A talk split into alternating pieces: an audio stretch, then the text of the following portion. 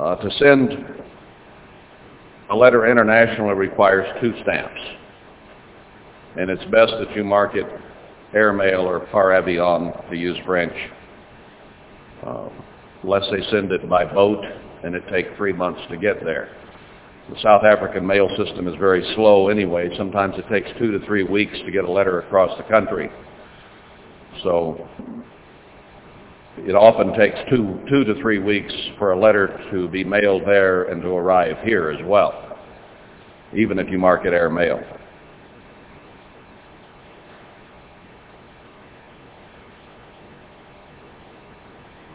We'll have a new meeting, a new moon meeting. It'll be a new meeting, a new moon meeting uh, Monday evening at seven o'clock. I want to start at seven. I think that is a good time for us to discuss some community issues here as well.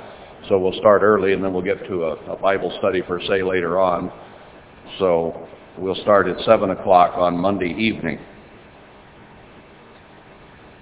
Uh, one note we'll probably talk about Monday, but I'll just make a brief announcement here. Uh, the materials are here to do some drywall mudding and taping in the kitchen and bathrooms. If someone has time, it would be nice to get that done and painted before the feast. Uh, since things are pretty much cleared out in there right now, I would like to do it before we start filling them up too much again. And already things are starting to pile up a little bit in there. So uh, if we can have some volunteers to do that, it would be a big help. And then maybe a couple of us can get it textured and painted prior to the feast. Then we can start using the kitchen and the bathrooms in a, a little more functional way. A couple of other things uh, I think of note, one of which is a modern technology, and uh, I'm making a note for myself here just a moment. I can't write and think at the same time. Uh, Walmart is putting out, starting next year, they're demanding it in at least one hundred of their stores, an R F I D chip on every product they sell. That R F I D stands, stands for radio frequency identification. And they will be able to trace every product they sell. They will know exactly where it is, whose home it's in, even what part of the house it is in. You cannot buy anything beginning next year in Walmart without them knowing exactly what you buy and what you do with it, where you store it. If you have food storage, they'll know exactly how much is there, uh, when it was bought, when the expiration date is, and that's more for finding things, even with a barcode, than it is when the product spoils. But Coca-Cola already has a promotion out. Uh, they're giving away an S U V. And within the can, that is the winning can, one of these R F I D chips is already implanted. So if they distributed that can, they may have put it in a certain location, who knows. But if it was put in Uh, on a pallet among other Coca-Cola cans and just distributed somewhere, uh, they know exactly which warehouse it's in and or which store it is finally distributed to. And when you buy that particular can of Coca-Cola, you won't, but somebody will. Or will you? No, I don't think so. When someone buys that can of Coca-Cola, they will be able to know exactly where the person is standing when they have it in their hand and they're drinking it. The slogan, the advertising slogan for this promotion is, "You can win, but you cannot hide."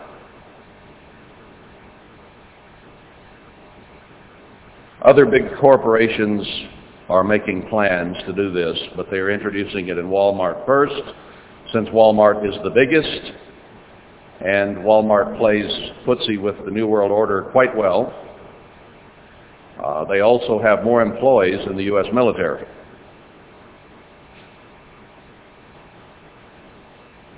It has been on my mind considerably lately that food stores should be a a priority for us. I don't know how much good they will do for how long, but we do know trouble is coming, do we not?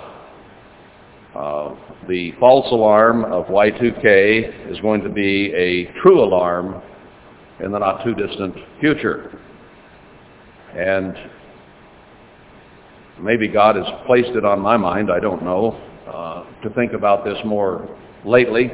And in fact, I think I mentioned we I just recently, when I was on a trip, bought forty-nine hundred pounds of wheat, which is stacked back there, and we need to find something to store it in. But I do believe we should start laying things in. Uh, look to the ant, you sluggard. God expects us to lay things up at least seasonally, and like the animals do over the winter. And when we see a winter coming on this world, uh, I think that that principle carries over and should apply. Now, maybe this is coming to mind more and is being impressed upon me. I've always stored food, but not in the quantities that I think perhaps we should. And I don't think that that's going to save us. Don't get me wrong. The time may very well come when we pray to God every day, give us this day our daily bread. I would not be at all surprised if we become totally dependent upon God before this is done. But in the meantime, uh, we know trouble is coming. Should we not be wise? Perhaps the principle, at least, from Joseph's experience in Egypt could be applied here. Uh, we have had many, many years of plenty in America, for instance, but we know that famine is coming. And that being the case, didn't God tell Joseph, during the five years of plenty, lay up for the seven years of trouble to come? Uh, that may not be an exact parallel, but I think that the principle certainly applies. We know trouble is coming. Should we not be laying up for it? And then when you add information like this R F I D chip to it, uh, do you want the invasion of your privacy next year when you buy? Or would you prefer to buy now before they can track exactly how many cans you have and where it is in your house? And this is all done by satellite very easily, very small chip. The Mexican government has implanted one hundred sixty of its employees with chips already uh, for whatever reasons. So it's coming, and it appears now that it's coming fast. Every item of clothes you buy, every pair of shoes, every appliance, every can of food, everything that Walmart sells, and they sell just about everything, don't they? They will be able to tell where it went. And they will be able to find you in that pair of shoes wherever you happen to be on this earth. You cannot hide beginning next year. Can't hide much already, but then they can track your exact location from satellite instantaneously.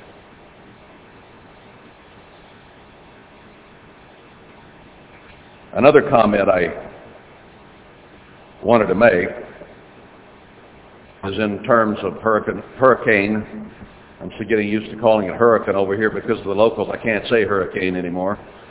Uh, we have a town, for some of you who may not know out there on the telephones, that the Mormons call hurricane here.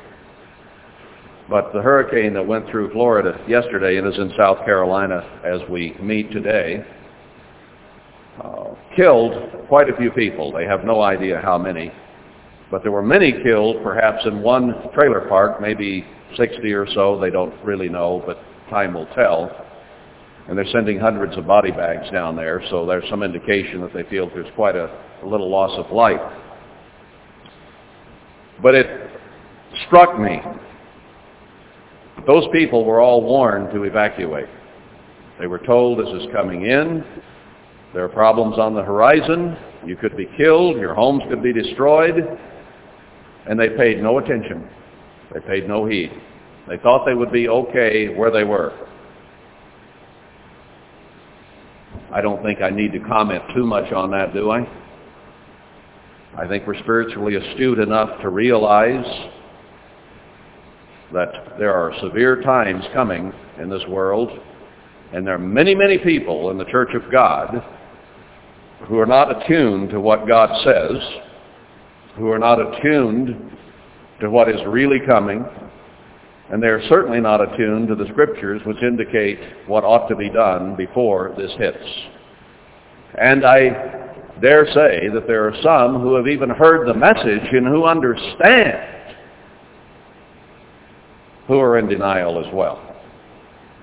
Just as those people in Punta Gorda and other places in Florida heard, knew, understood the danger, but did nothing about it, and are dead this day.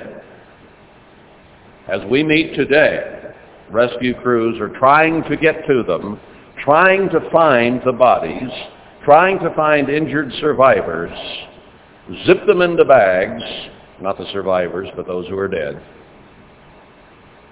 and bury them because they would not listen.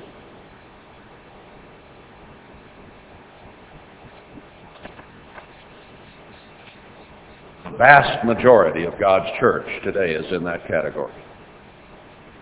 Over ninety percent by far are in that category. And most are saying, I have all I need. Everything is fine. Everything will be fine with me because I am where I am doing what I'm doing. And that goes against every scripture in the Bible. It goes against every prophecy of God. They don't understand prophecy hardly at all.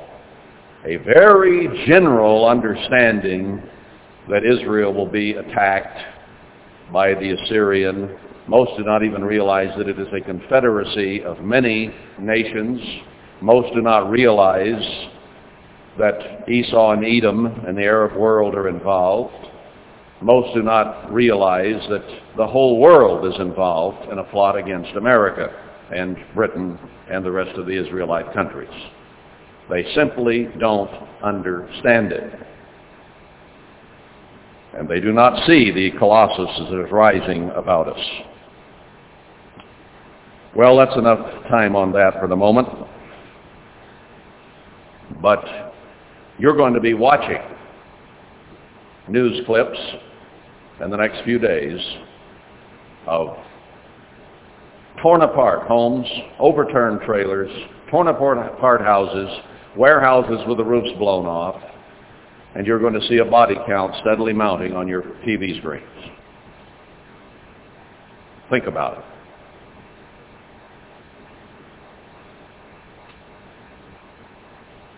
Now, I started last week on the subject of health and healing and examined quite a few scriptures in the Bible in regards to a covenant of health and healing that God made with ancient Israel, and showed in some scriptures that that covenant carries over to the New Testament and that there are conditions involved in healing.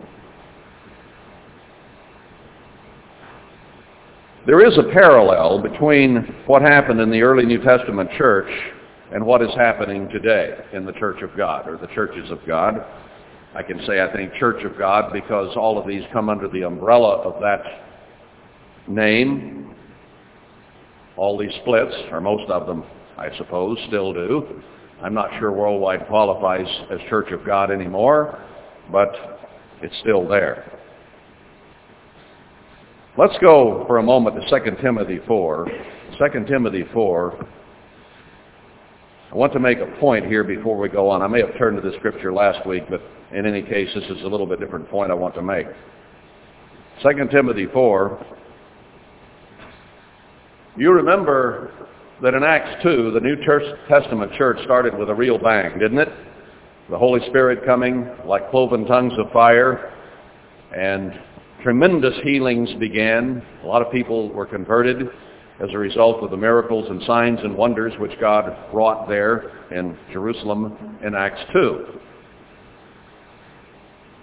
That continued for some time, and then there was not quite as dramatic a display.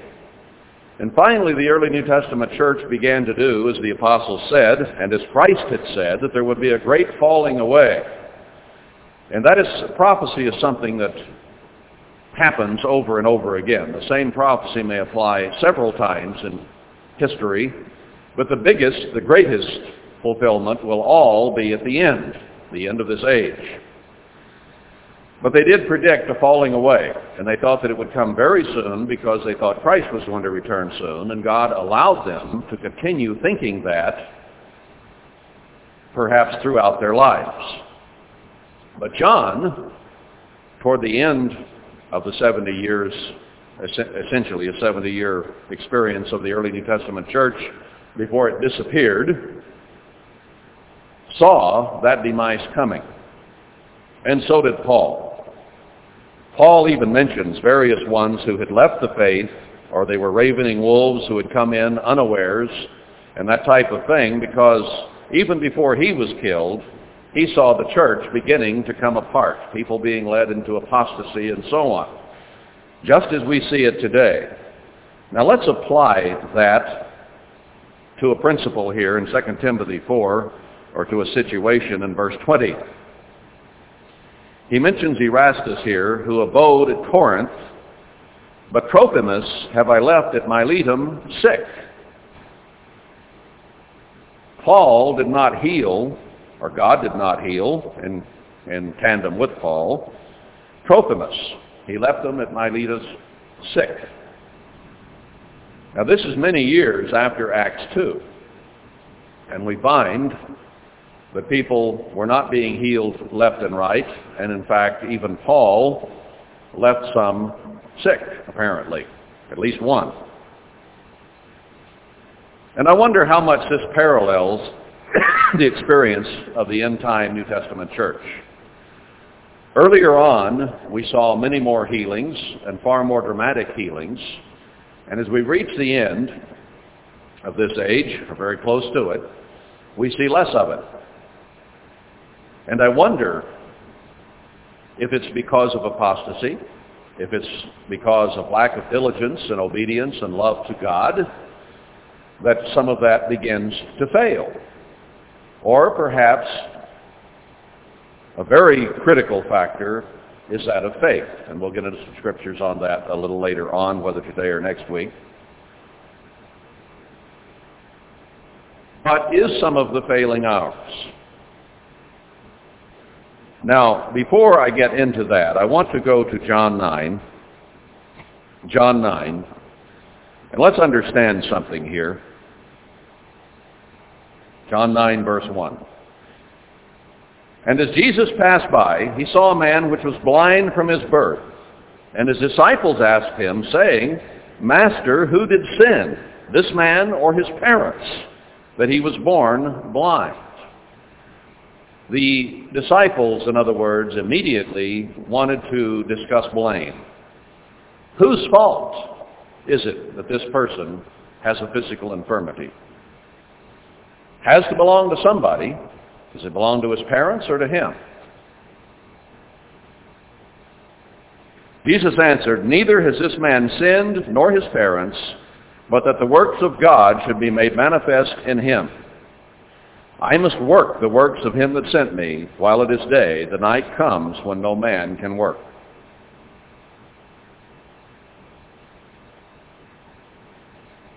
Now, while I think that we collectively need to address the issue of healing and certainly of health, I don't feel that we should each personally take any affliction we might have or continue to have as something where guilt can be laid upon us specifically and individually.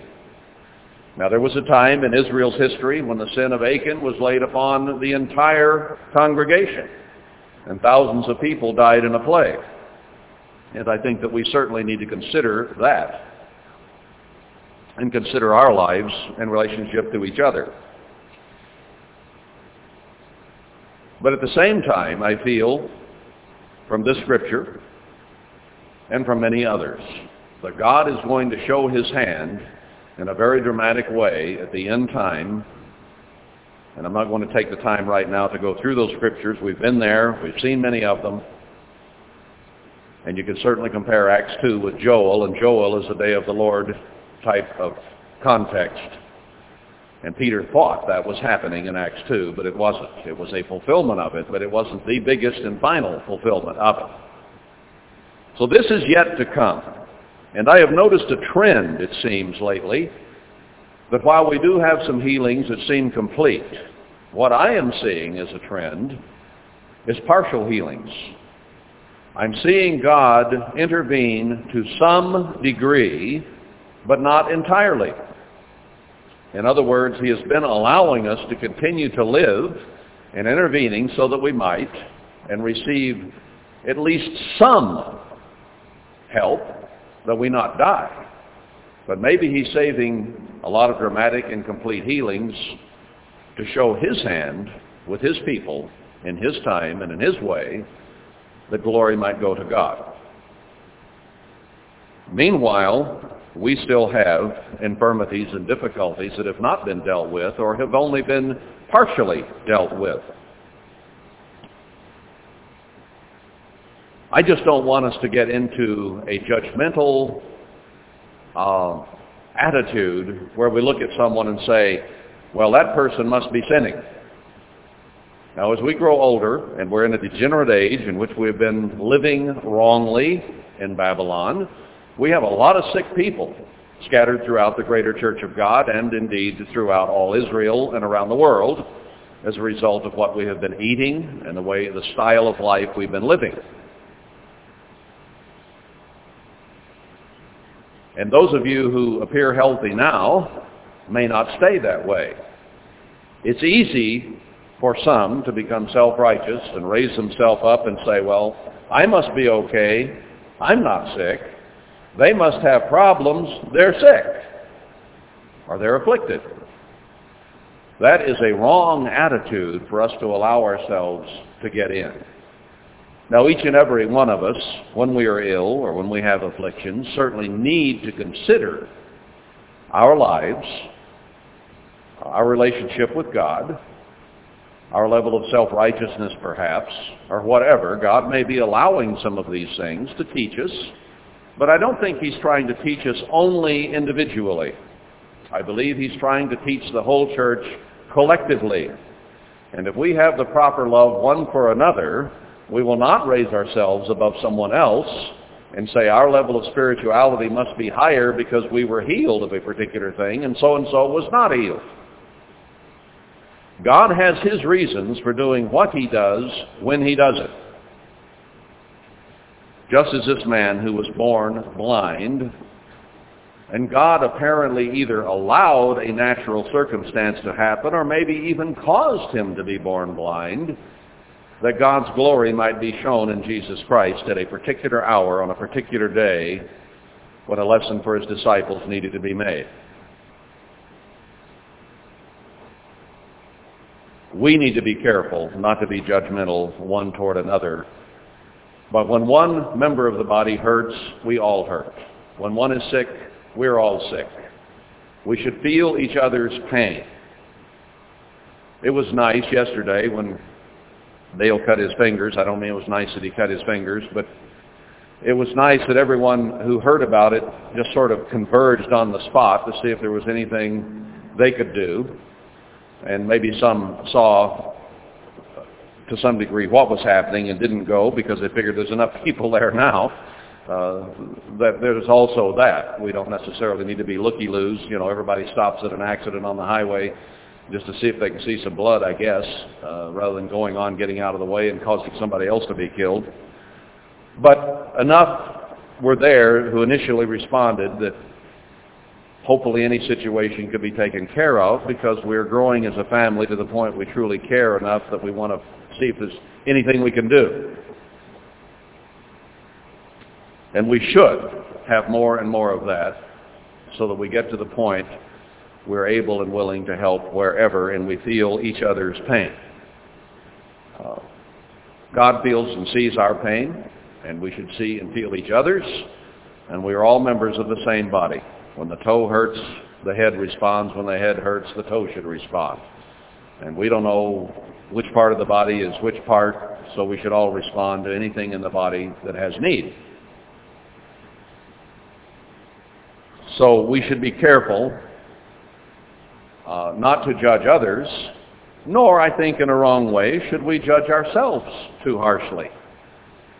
Yes, we need to check our level of faith. Yes, we need to check our level of belief. Yes, we need to determine whether or not we should be going to God or to man for certain things. We need to think those things through. We need to learn to apply principles.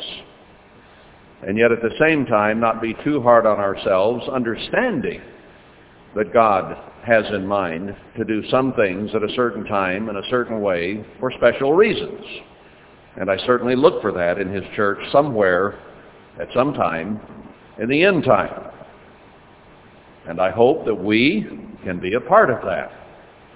I hope that we are changing and growing and responding to him in such a way that he will make us a part of that. It's going to be somebody. Why shouldn't it be us? Or why shouldn't we be a part of it if not us entirely? And I'm not trying to single us out as being exclusive that way. What I'm trying to say is, if we do our part, then certainly he will make us a part when he sets his hand to do these things. Others have to assess their situation and determine what they need to do in order to be accounted worthy, not only for escape physically, but for healing, for spiritual blessing, and all of the benefits that God promises. All of them are conditional, and the whole church needs to be thinking about that. We need to be thinking about it, but we can't change the rest of the church. The only ones we can change is ourselves. So if we want to be a part of what God is doing, we need to be sure that we have right attitudes, right minds, right approaches, and are doing what we need to be doing. They ceased to do what they should have been doing toward the age, the end of the early New Testament age. From roughly thirty A D to one hundred A D, about seventy years, the church began, flourished, diminished, and disappeared. And in this last seventy years, in this age, we have seen the church begin, grow, flourish to some degree, and now it is virtually disappearing.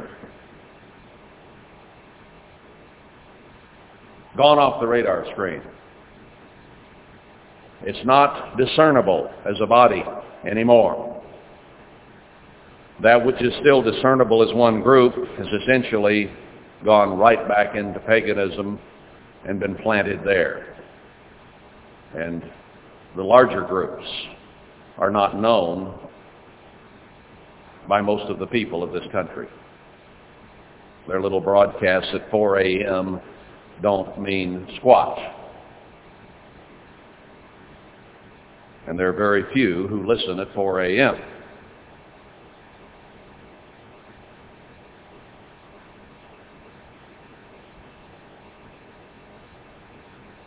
It didn't happen in the end time in exactly the same way it did at the beginning of the New Testament church. That one began with a flourish and ended in apostasy. This one began very small and grew very, very slowly at first, whereas that one, three and five thousand were converted in one day. There is a difference. But you, you not only compare the two times, the first seventy years and the last seventy, but you have to also look upon it as one entity. In other words, the church began roughly thirty, thirty-one A D, and that body is being dealt with right at the end as a whole. And the drama that we saw at the very beginning will not be at the first part of the end-time church. It will be at the last part of it. So it's flip-flopped in that sense. The drama is ahead of us. Whereas in their day, since it was just the beginning of the New Covenant, the drama was at the begin, at the beginning, and the end was a mess. Now, in a way, I see a parallel there.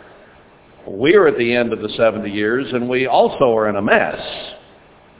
But the dramatic regrouping the gathering of the remnant and the dramatic things are yet to happen. So even in the apostasy, there is relief if we do our part and are there.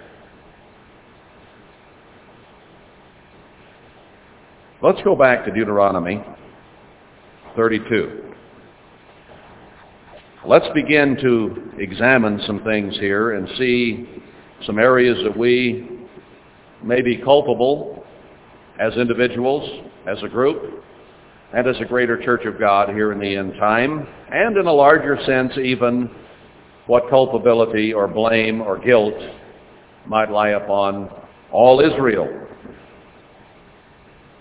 Deuteronomy thirty-two.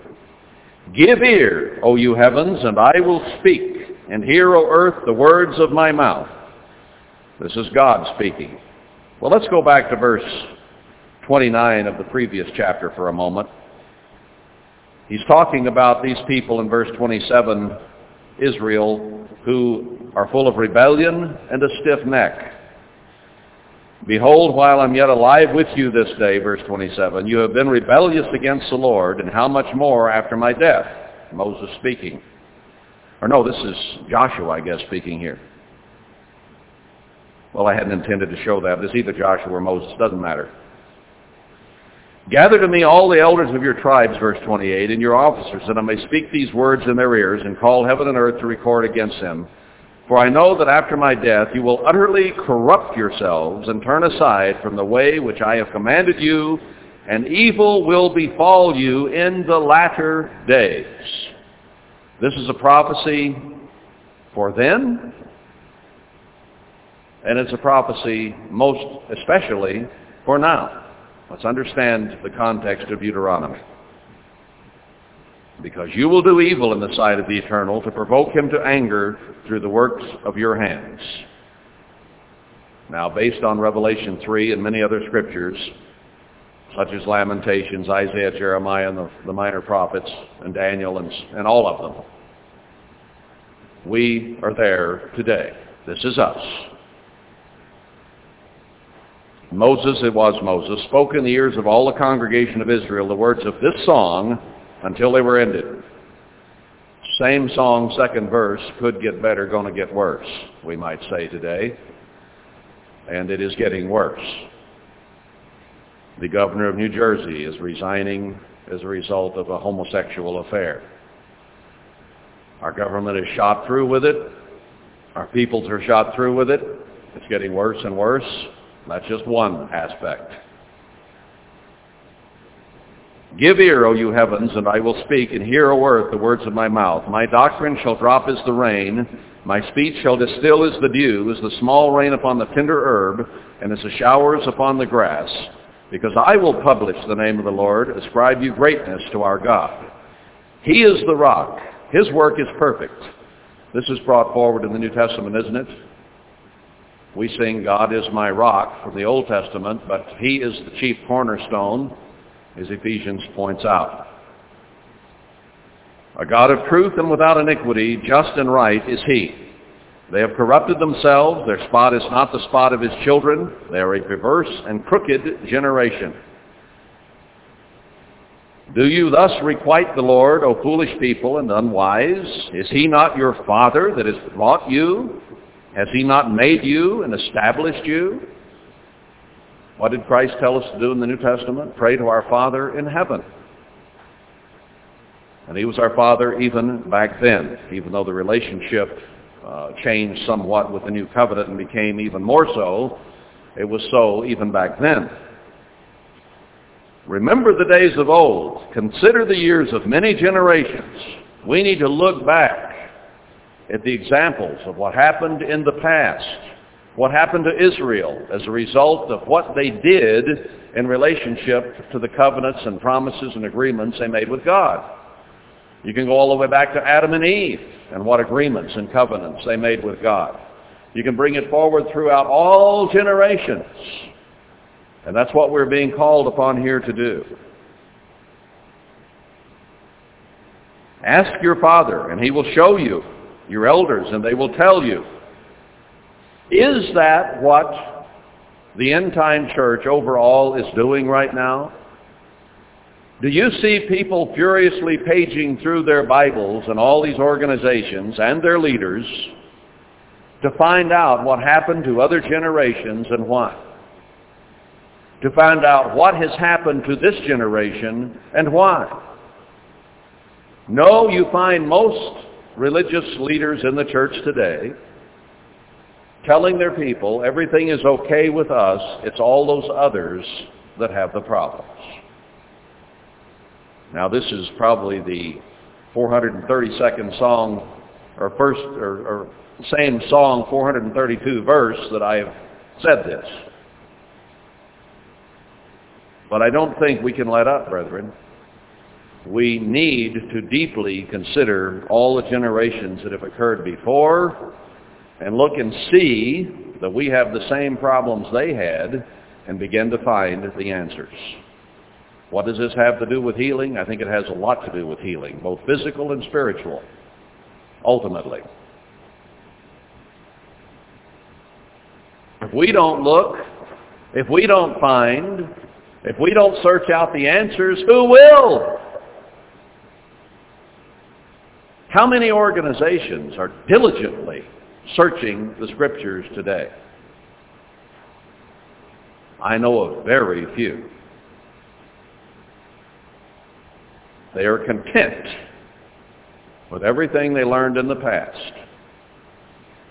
Now, I respect Herbert Armstrong greatly, and God did use him to call a lot of people to the basic truth. But didn't the church get off the track under Herbert Armstrong? Didn't he himself recognize that? Didn't he himself say, we must get back on track?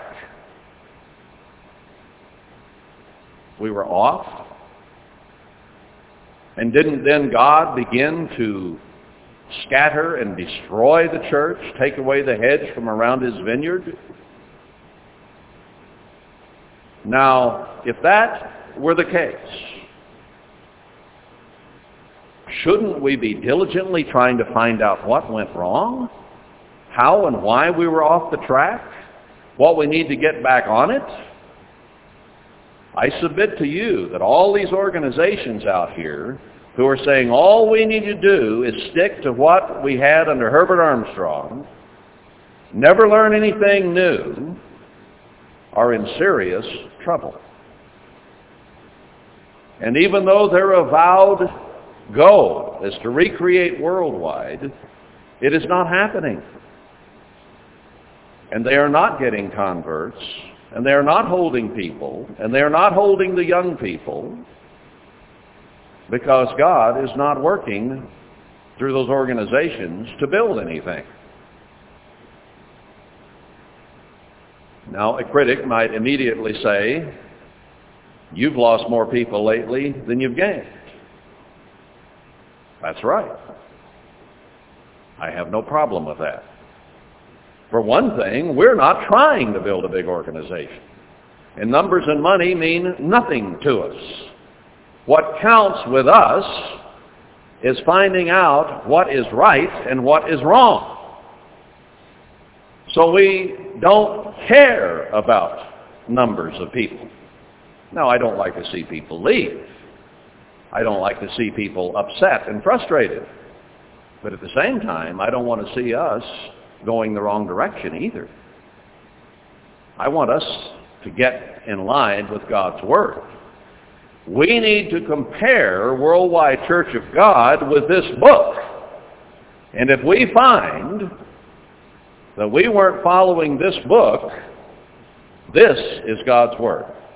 We are to live by every word of God, not every word of Herbert Armstrong. And only as Herbert Armstrong followed this book are we to follow Herbert Armstrong. Did not Paul say, follow me only as I follow Christ? He certainly did. That principle still applies, and it applies right now very importantly.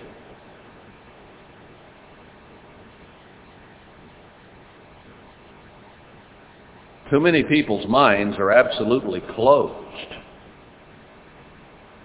You see, there's a certain comfort in that. you think you're going to be okay because of what you had in the past. But shouldn't it becoming very, be becoming very clear that what we were in the past was not enough? We need more of God's Word. We need deeper understanding of God's truths. We need to have our heads in this book. We need to find what the problem is and why. And that applies to healing.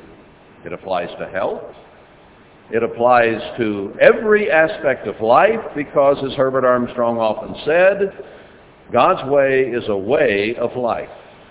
And this is the instruction book. This is the instruction book on any part, any facet of life. There are principles here that are involved in every facet of life. And we must learn to apply principles, not just go by, let's say, the letter of the law.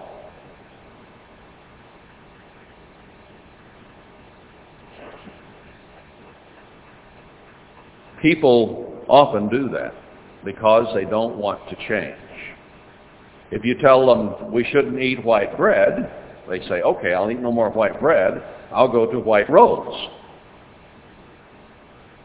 They seemingly have no capacity to adapt a principle. They go by, you know, what was the list? Now, we had a problem with that years ago in Worldwide. People could not apply the principle of dressing modestly. You could say, dress modestly till you were blue in the face, and they would pay no attention to that because they didn't grasp it. They needed, it appeared, a set of rules. Now it became ludicrous because they actually started measuring skirt lengths and cleavage. That should not have to be done.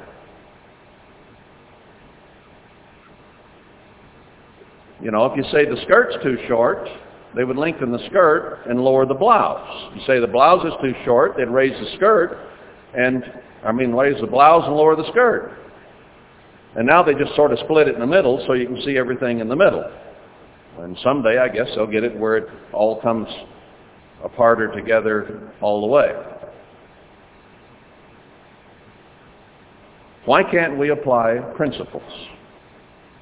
Why do we have to go by the exact letter of the law when it comes to food? You know, I might make a list of things you can have or can't have. Just off the top of my head, I could say, this category of things is wrong. Coca-Cola, Sprite, whatever. So we don't have those brands. We get something else that's full of chemicals and sugar and Uh, artificial sweeteners and whatever. Why can't we learn to apply a principle? Very difficult, it seems.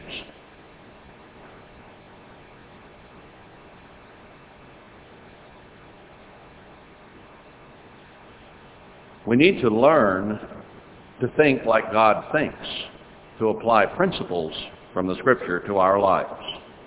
When somebody says dress decently and modestly, then we should be able to think, you know, am I dressing modestly?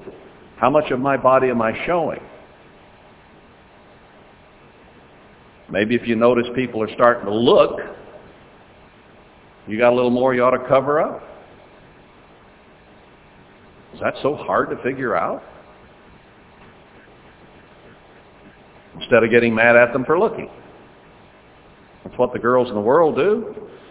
They dress so it will be so it will be seen, and then they get all upset if you look.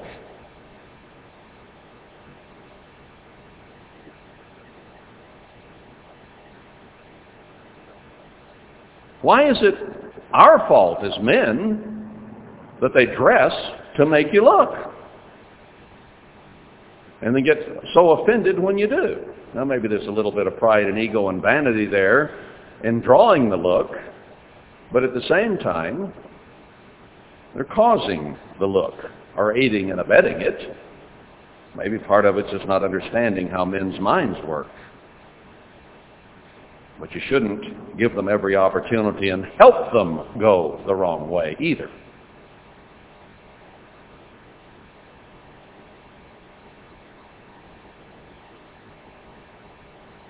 Verse four of Deuteronomy thirty-two. He is the rock, his work is perfect, for all his ways are judgment. A God of truth and without iniquity, just and right is he. They have corrupted themselves, their spot is not the spot of his children, they are a perverse and crooked generation. Now this is talking about the latter days. And all Israel certainly has become that, and we in the church became that as well, on a spiritual level.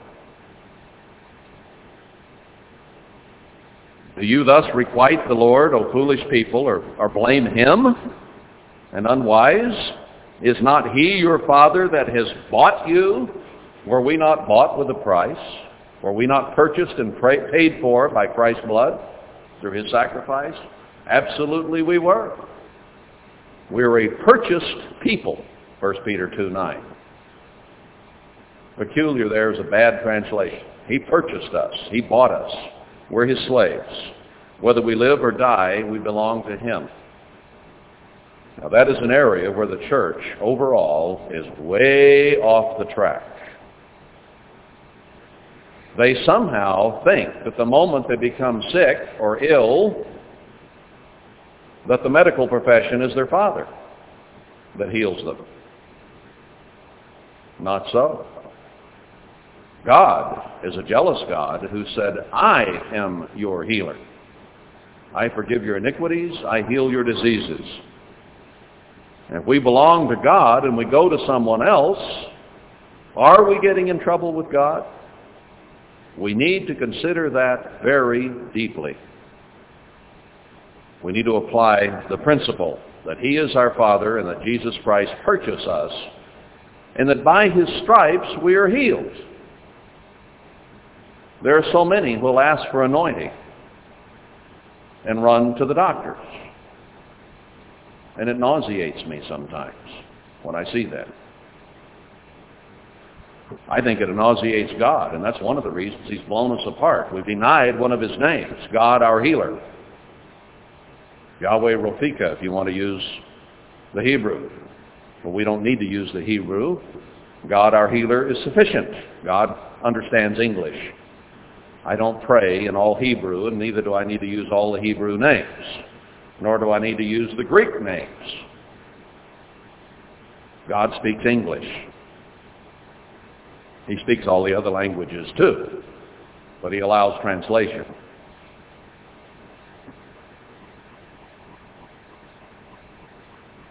We belong to him, and whether we live or die, we belong to him. And we'll have to face him in some resurrection. And we may have to answer some questions. You belong to me. Why did you go to them? Now, I'm not going to stand here and tell you there isn't a time to go get a bone set or a cut sewed up or whatever there might be. But there comes a point where people trained to do that have taken it way beyond where it should go. And that is true of any and everything. Is T V wrong per se? No. God made the airwaves. God made the audio waves. God made the natural laws that can be harnessed to cause pictures to be translated up to satellites and back to you, wherever you might be. That technology God created. So that doesn't make it wrong, does it? So T V per se is not a sin. But man always takes it beyond what God intended, and it becomes a sin. We're to see no evil, hear no evil. And if we're watching fornication and adultery and murder and all kinds of sins, and reliving it vicariously on a T V set, we are sinning. Now God made natural healing processes in the body as well. The The body he made to take care of most problems. Yet there are times when we need various helps. And there's no problem with people understanding a fig poultice, as we saw in Hezekiah's case, various herbs, various ways of setting bones, perhaps sewing things up. But at what point do we, when we go to the medical authorities, begin to impinge upon what God says is his territory? I'm not going to give you a list of do's and don'ts as far as medical procedures are concerned. But I think we begin, need to begin to apply the principles. Because God is a jealous God. And we need to be very, very careful how much we depend upon the medical profession. Asa went to the doctors, diseased in his feet, and the implication is he died because he went to the doctors. Now, does that mean you ought to tonight go off of everything you might be taking? Not necessarily. That's between you and God. There's an element of this in which we must grow. If we have been trusting in, believing in, and putting our faith in the medical profession, and the preacher stands up and says, that all has to go away, and we have a void left in our head, that is, we're told you should not trust in them, but we do not have and have not built the trust in God, then we have a problem, don't we? And I cannot legislate faith. That is something you purchase day by day on your knees with God. You were supposed to come to the point before you were baptized that you were willing to turn your life entirely over to God. You were bought with a price, paid for by Jesus Christ's death and his broken body.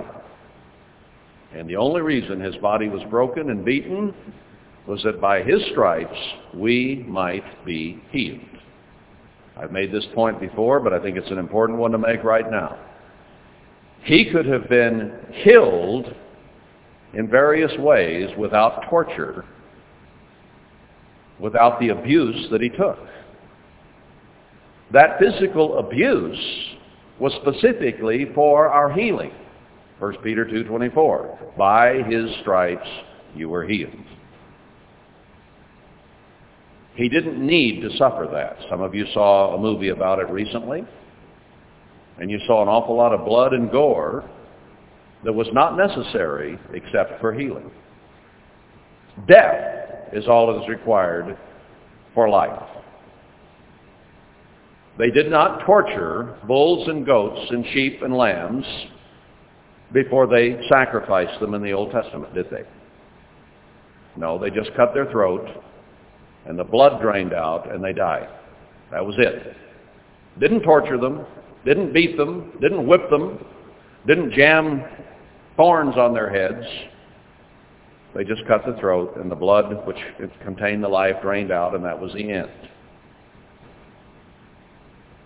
And that could have been done with Jesus Christ, except for our physical healing. Now I ask you, is this important to God or is it not?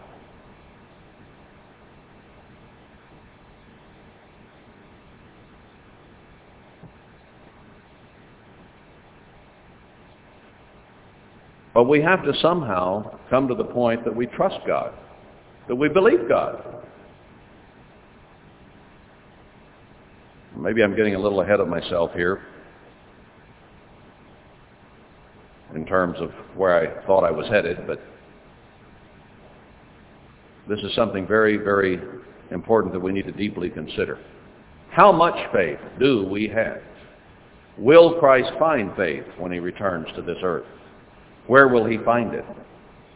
Will he find it in people who truly have turned their lives over to him? Or will there be none of those? Tell you what I'm going to do. I'm going to do my level best to walk in faith and trust in God, and I'm going to do my best to impart it to others that they might grow in faith in God. He made us. He created this whole universe. Why can't we trust him? Why can't we believe him? This is a focal point of lack of healing in God's church today. One of the most important, if not the most important point. We, it seems as humans, need to trust in someone. So if we have not developed a relationship with God, so that we walk with him, talk with him, and trust him, then we lean on someone else, don't we? Do we sometimes lean in the wrong direction? These are questions we need to ask ourselves. Maybe we shouldn't go off something cold turkey, but maybe we should see a need and a lack in our spiritual condition and begin to try to repair that so that we can trust in God rather than other things.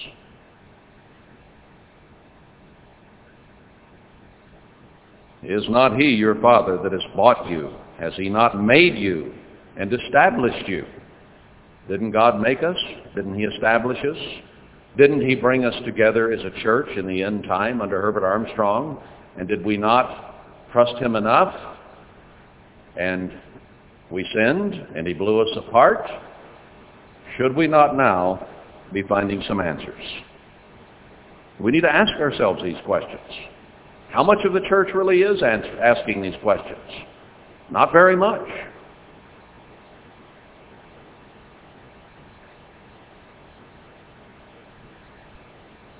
Are you, as a parent, pleased with lip service, brethren? When you want your children to do something, you want them to be a certain way, to think a certain way. Are you pleased with lip service and disobedience? They'll say, I'll do this, but I won't. Now, there's an example Christ used about the two sons. One said, I will, and didn't. The other said, I won't, but repented and did. That was the one that the father was pleased with. Not the one who says, I will, but then does not. God is not interested in lip service. He wants our hearts. He wants us as an entire package. He wants us to turn our lives over to him, entirely, totally, and completely, to trust him in every aspect of our lives, to trust him where his Sabbath is concerned and not work on it, to trust him where our health is concerned and look to him for healing, to trust him with our lives, our wealth, our health, everything.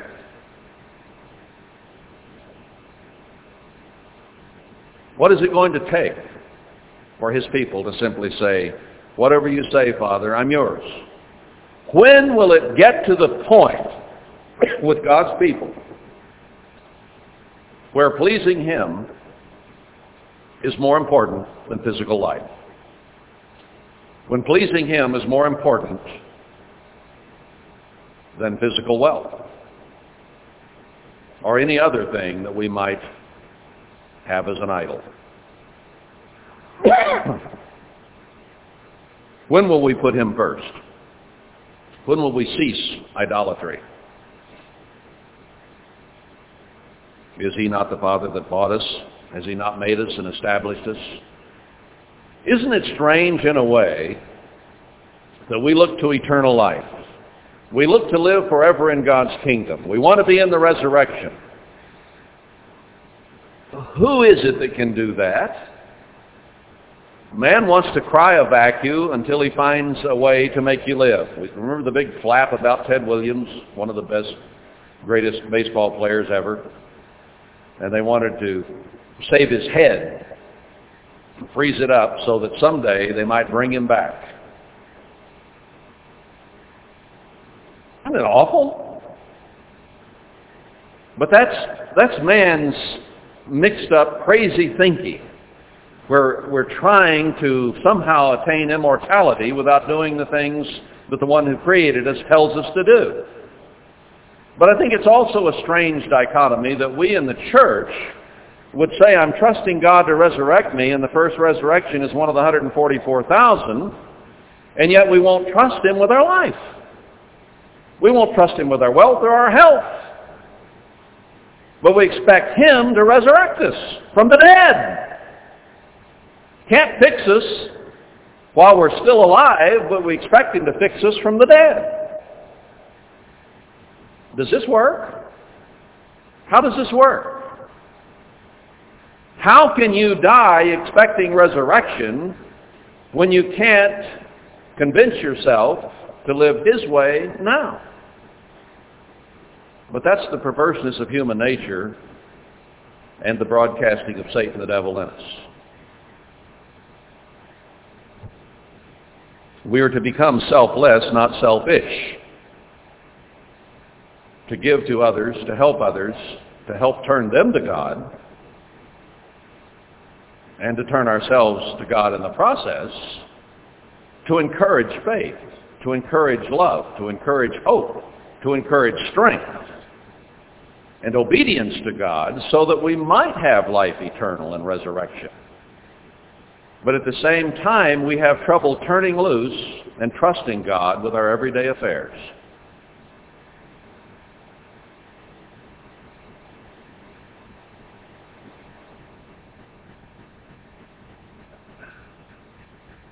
Human nature is impossible, I guess, to explain. It's hard to live with. It's hard to deal with. It's hard to understand. I fight myself every day, you fight yourself every day, to do things his way, to think his way, and yet we have something that comes up, whatever it might be, and suddenly we panic. How can I trust God to take care of this? So we find our own solution, and God wants us to solve some of our problems. But what if we take unrighteous solutions, righteous or solutions that would cause us not to trust in God, or to impinge upon an area that he says is his? We have to think. I remember two or three years ago, I got, I was doing something with a grinder, I don't remember exactly what, but I had a piece of metal go in my eye and stick on the eyeball. And I tried to get it out and couldn't get it out, and Marla kind of tried at it. But that's a real tender spot, if you've noticed, your eyeball. And this was stuck right there, right in front, right front center. It wasn't up under the eyelid somewhere like a twig or a piece of foreign matter will get. This was just stuck right to it. And I thought maybe it was stuck in it.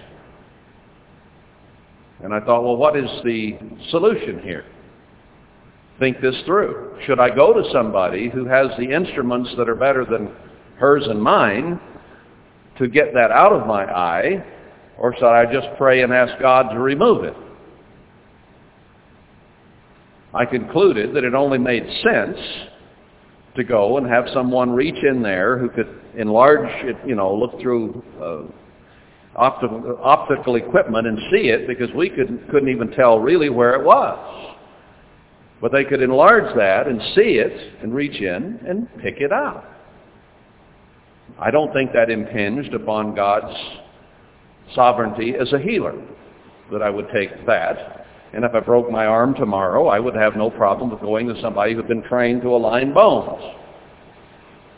I don't think that, that gets in the way of God. But somewhere in there, when you start going for their remedies, you begin to get in an area God says, I'm jealous about. And we need to learn wisdom. That's what this life is about. Wisdom and control. What is God's ballywhack? Where would he expect us to draw a line in our own lives and minds? Now, he told Hezekiah that he would live fifteen more years But after that, they put the big poultice on the boil to draw the poison out of the boil so that that might occur.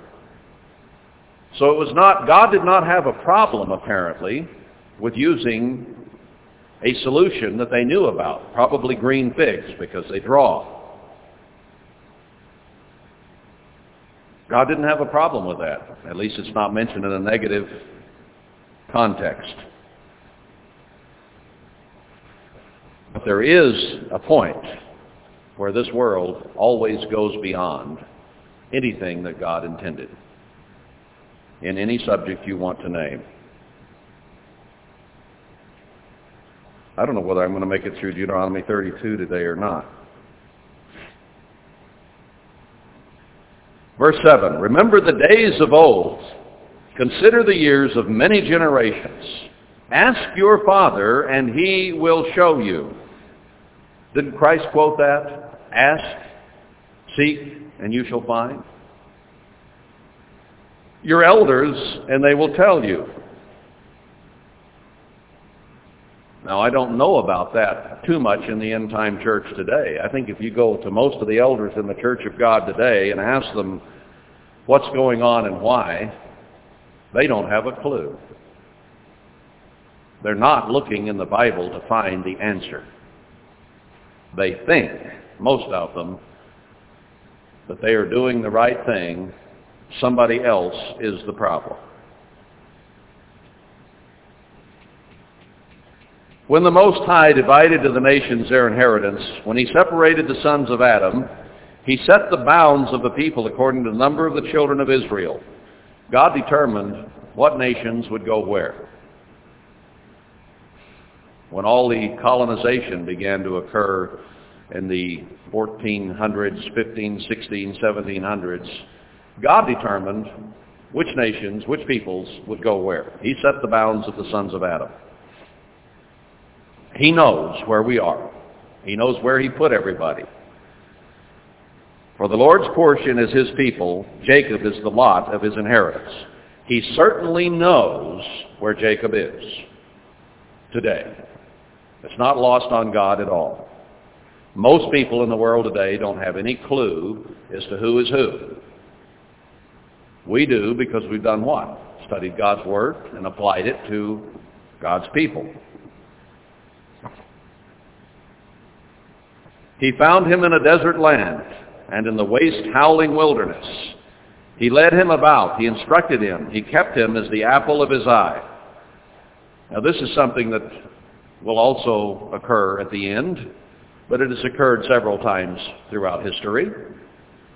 God put Israel in Egypt, didn't he? And he took them into a waste howling wilderness, didn't he? And he has taken his people into wilderness areas before. He did in seventy A D when the people went to Pella. He did in the Middle Ages when they fled from wherever they were to whatever mountains they could find for protection in Europe and other places. And here in the end, God is going to find his people in a desert land and in a waste howling wilderness as well. Now, spiritually speaking, we are certainly in a desert, a time of famine spiritually of the Word of God. And I think that we can find in the Psalms and other prophecies that he is going to take his people into the desert again and into a waste howling wilderness. He led him about. He instructed him. He kept him as the apple of his eye. So God is going in the desert and waste howling wilderness, probably physically and spiritually both, going to lead his people and instruct them in the truth. As an eagle stirs up her nest, flutters over her young, spreads abroad her wings, takes them, bears them on her wings, so the Eternal alone did lead him, and there was no strange God with him. What did God do? He took his people away from the strange gods of Egypt, got them completely away from the society and culture to which they were accustomed, and began to teach them the truth. That is the pattern if we look back through the generations in the history of Israel. And isn't that what Moses told us we should do in the latter days? Go back and see what God did before and do it again. No, I've not used this particular scripture. I've used Zephaniah two. I've used Micah four. I've used Jeremiah fifty, fifty-one.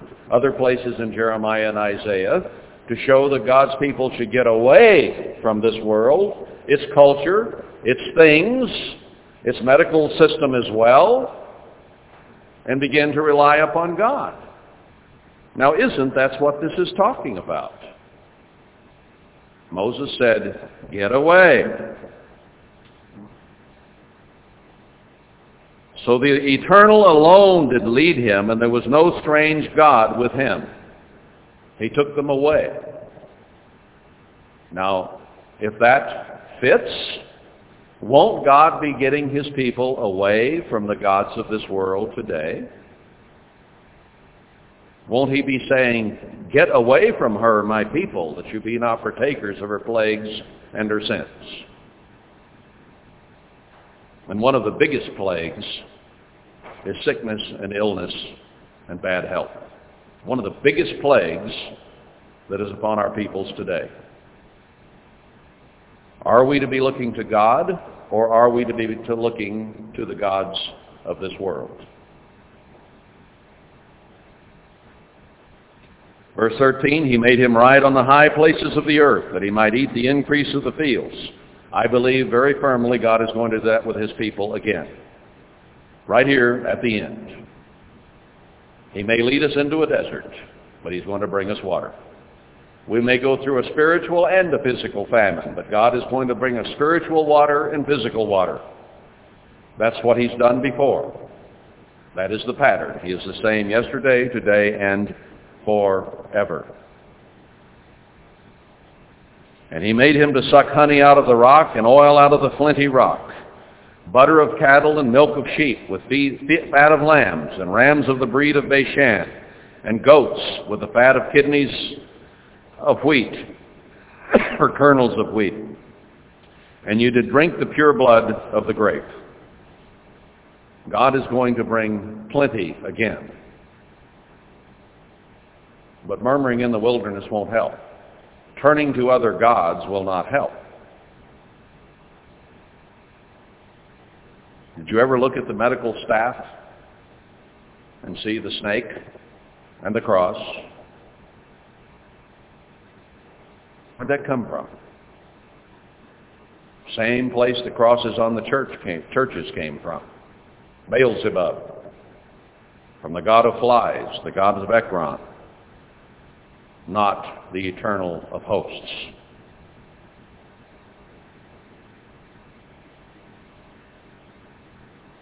All right, what happened? Verse fifteen, but Jeshurun, which is symbolic of Israel, or means the people of Israel, waxed fat and kicked. You are waxed fat, you are grown thick, you are covered with fatness. Then he forsook God, which made him, and lightly esteemed the rock of his salvation. Is it too big a stretch of the imagination to understand why God is sending famine and pestilence, both spiritually and physically, upon Israel and upon the church today? We became fat. We became self-sufficient. We became self-satisfied and self-righteous. It happened both in the church, and it's happened in physical Israel. And we are a product of both physical Israel and of Worldwide Church of God gone astray. We forsook God who made us. He made us. Can't he fix us? Did we lightly esteem the rock of salvation? And all that Jesus Christ went through for us to be physically healed as well as spiritually healed? Did we begin to go to other gods? They provoked him to jealousy with strange gods, with admonitions or with abominations provoked they him to anger. They sacrificed to devils, not to God, to gods whom they knew not, to new gods that came newly up, whom your fathers feared not. Of the rock that begot you, you are unmindful, and have forgotten God that formed you. Are we not called the begotten of God today in the New Covenant? Begotten to be spiritual sons of God? Did we not go astray from that and think that we were just A-okay and in need of nothing? And God showed us different, didn't he? I'm scattered, you're scattered. The whole church is scattered. But the little groups that form, or the big groups that form, somehow don't consider themselves scattered. They consider themselves okay. Brethren, we cannot afford that luxury.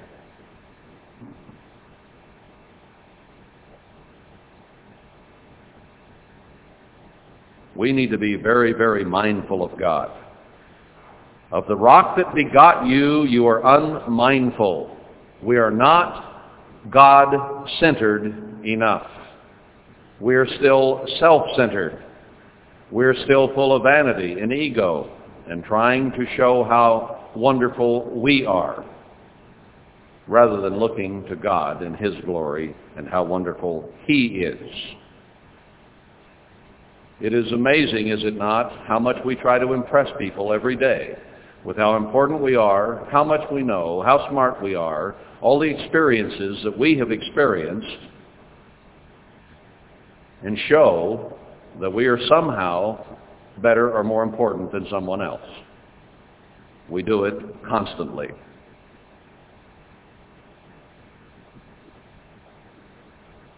Well, what did God say?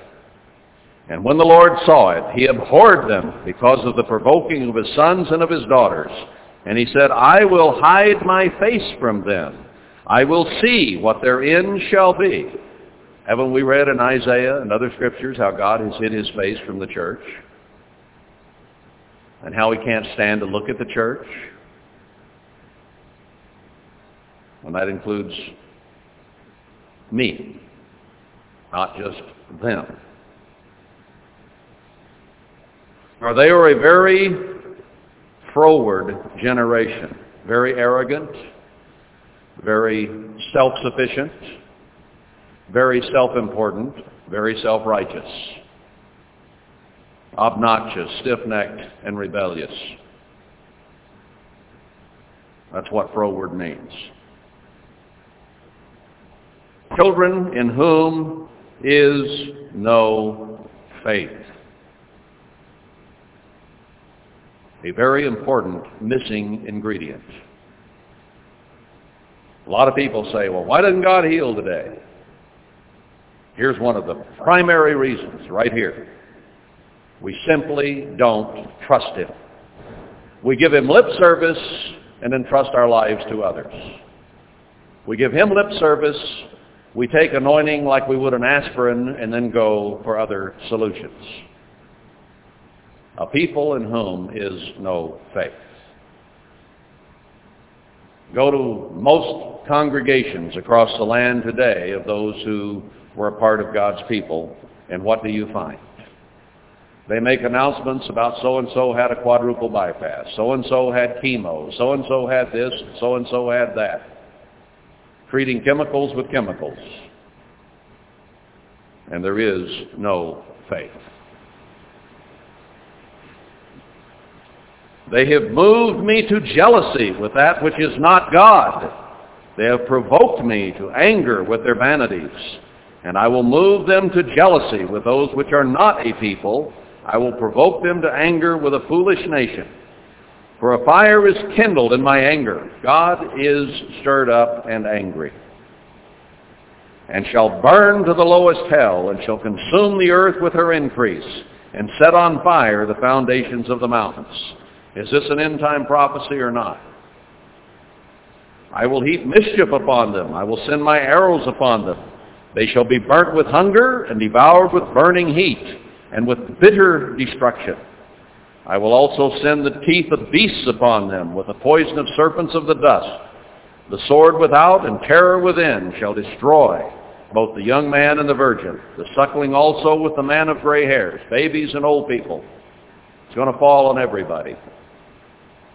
because we have provoked God to anger and jealousy, because we will not trust him and do not have faith in him. We should be beginning to get an inkling of why there is not much healing or other blessing from God right now. It's because we have sought other gods, the gods of this land and its culture. I said I would scatter them into corners. I would make the remembrance of them to cease from among men. Isn't that true of what's happening to the church today?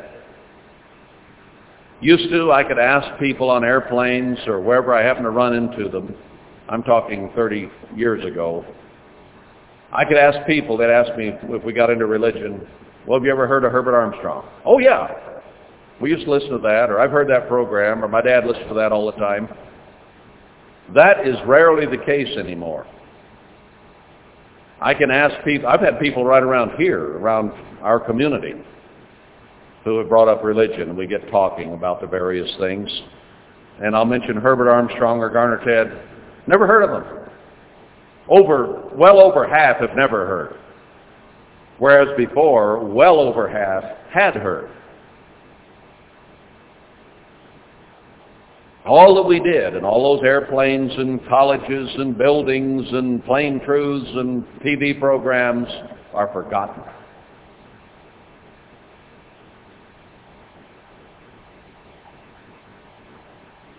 Were it not that I feared the wrath of the enemy, lest their adversaries should behave themselves strangely, and lest they should say, our hand is high, and the Lord has not done all this.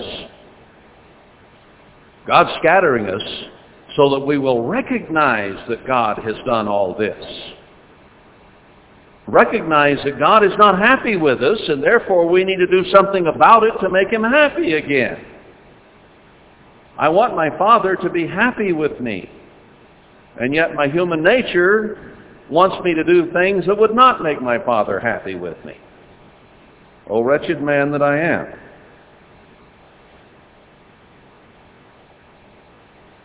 For they are a nation void of counsel. Their counselors, their teachers, their preachers don't have a clue. Neither is there any understanding in them. Oh, that they were wise, that they understood this, that they would consider their latter end.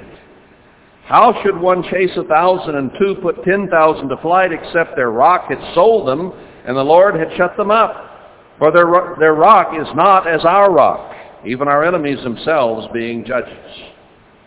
They're trusting in false gods, and we started trusting in false gods. And as a result, we are being chased. We should be able to put ten thousand to flight. Brethren, that is going to happen at the end. God is going to raise up people who will cause the world to take flight and to fear them, because God has given them power. That is the position the church should be in, but we are not, because we've forgotten God. For their vine is of the vine of Sodom and of the fields of Gomorrah. Look at our country today, how much Sodom and Gomorrah there is, and how much it is increasing day by day. And their grapes are grapes of gall, their clusters are bitter. Their wine is the poison of dragons and the cruel venom of asps. Is not this laid up in store with me and sealed up among my treasures? God says, don't I understand this? Haven't I seen this? Haven't I held this in my hands and observed it? To me belongs vengeance and recompense. Their foot shall slide in due time, for the day of their calamity is at hand, and the things that shall come upon them make haste. For the Lord shall judge his people, and repent himself or relent himself for his servants, when he sees that their power is gone and there is none shut up or left. And he shall say, where are their gods, their rock in whom they trusted? When this all comes apart, how are you going to get your medicine? How are you going to get your chemo? How are you going to get your operations? Our gods are going to disappear before our very eyes. And we will have to turn to the true God or else. That's just the way it's going to be. Well, I'm going to stop there. I'm almost out of time. But we need to understand that what we are experiencing and the lack of healing and the lack of benefits and other blessings from God is a result of our chasing the gods of this world. And God sees no faith on the earth, not very much, and he doesn't see much among his people. And that's what we need to start building, trusting him more and the world less. I'm not going to tell you, you got to stop everything you're doing today and today only. Maybe I should go that far. But if you don't have faith in God, then you're left with nothing, right? So build the faith in God. Build trust in him so that he might be pleased with you and be willing to heal and to help. His whole church. We need to take an individual responsibility, but we don't need to be discouraged either.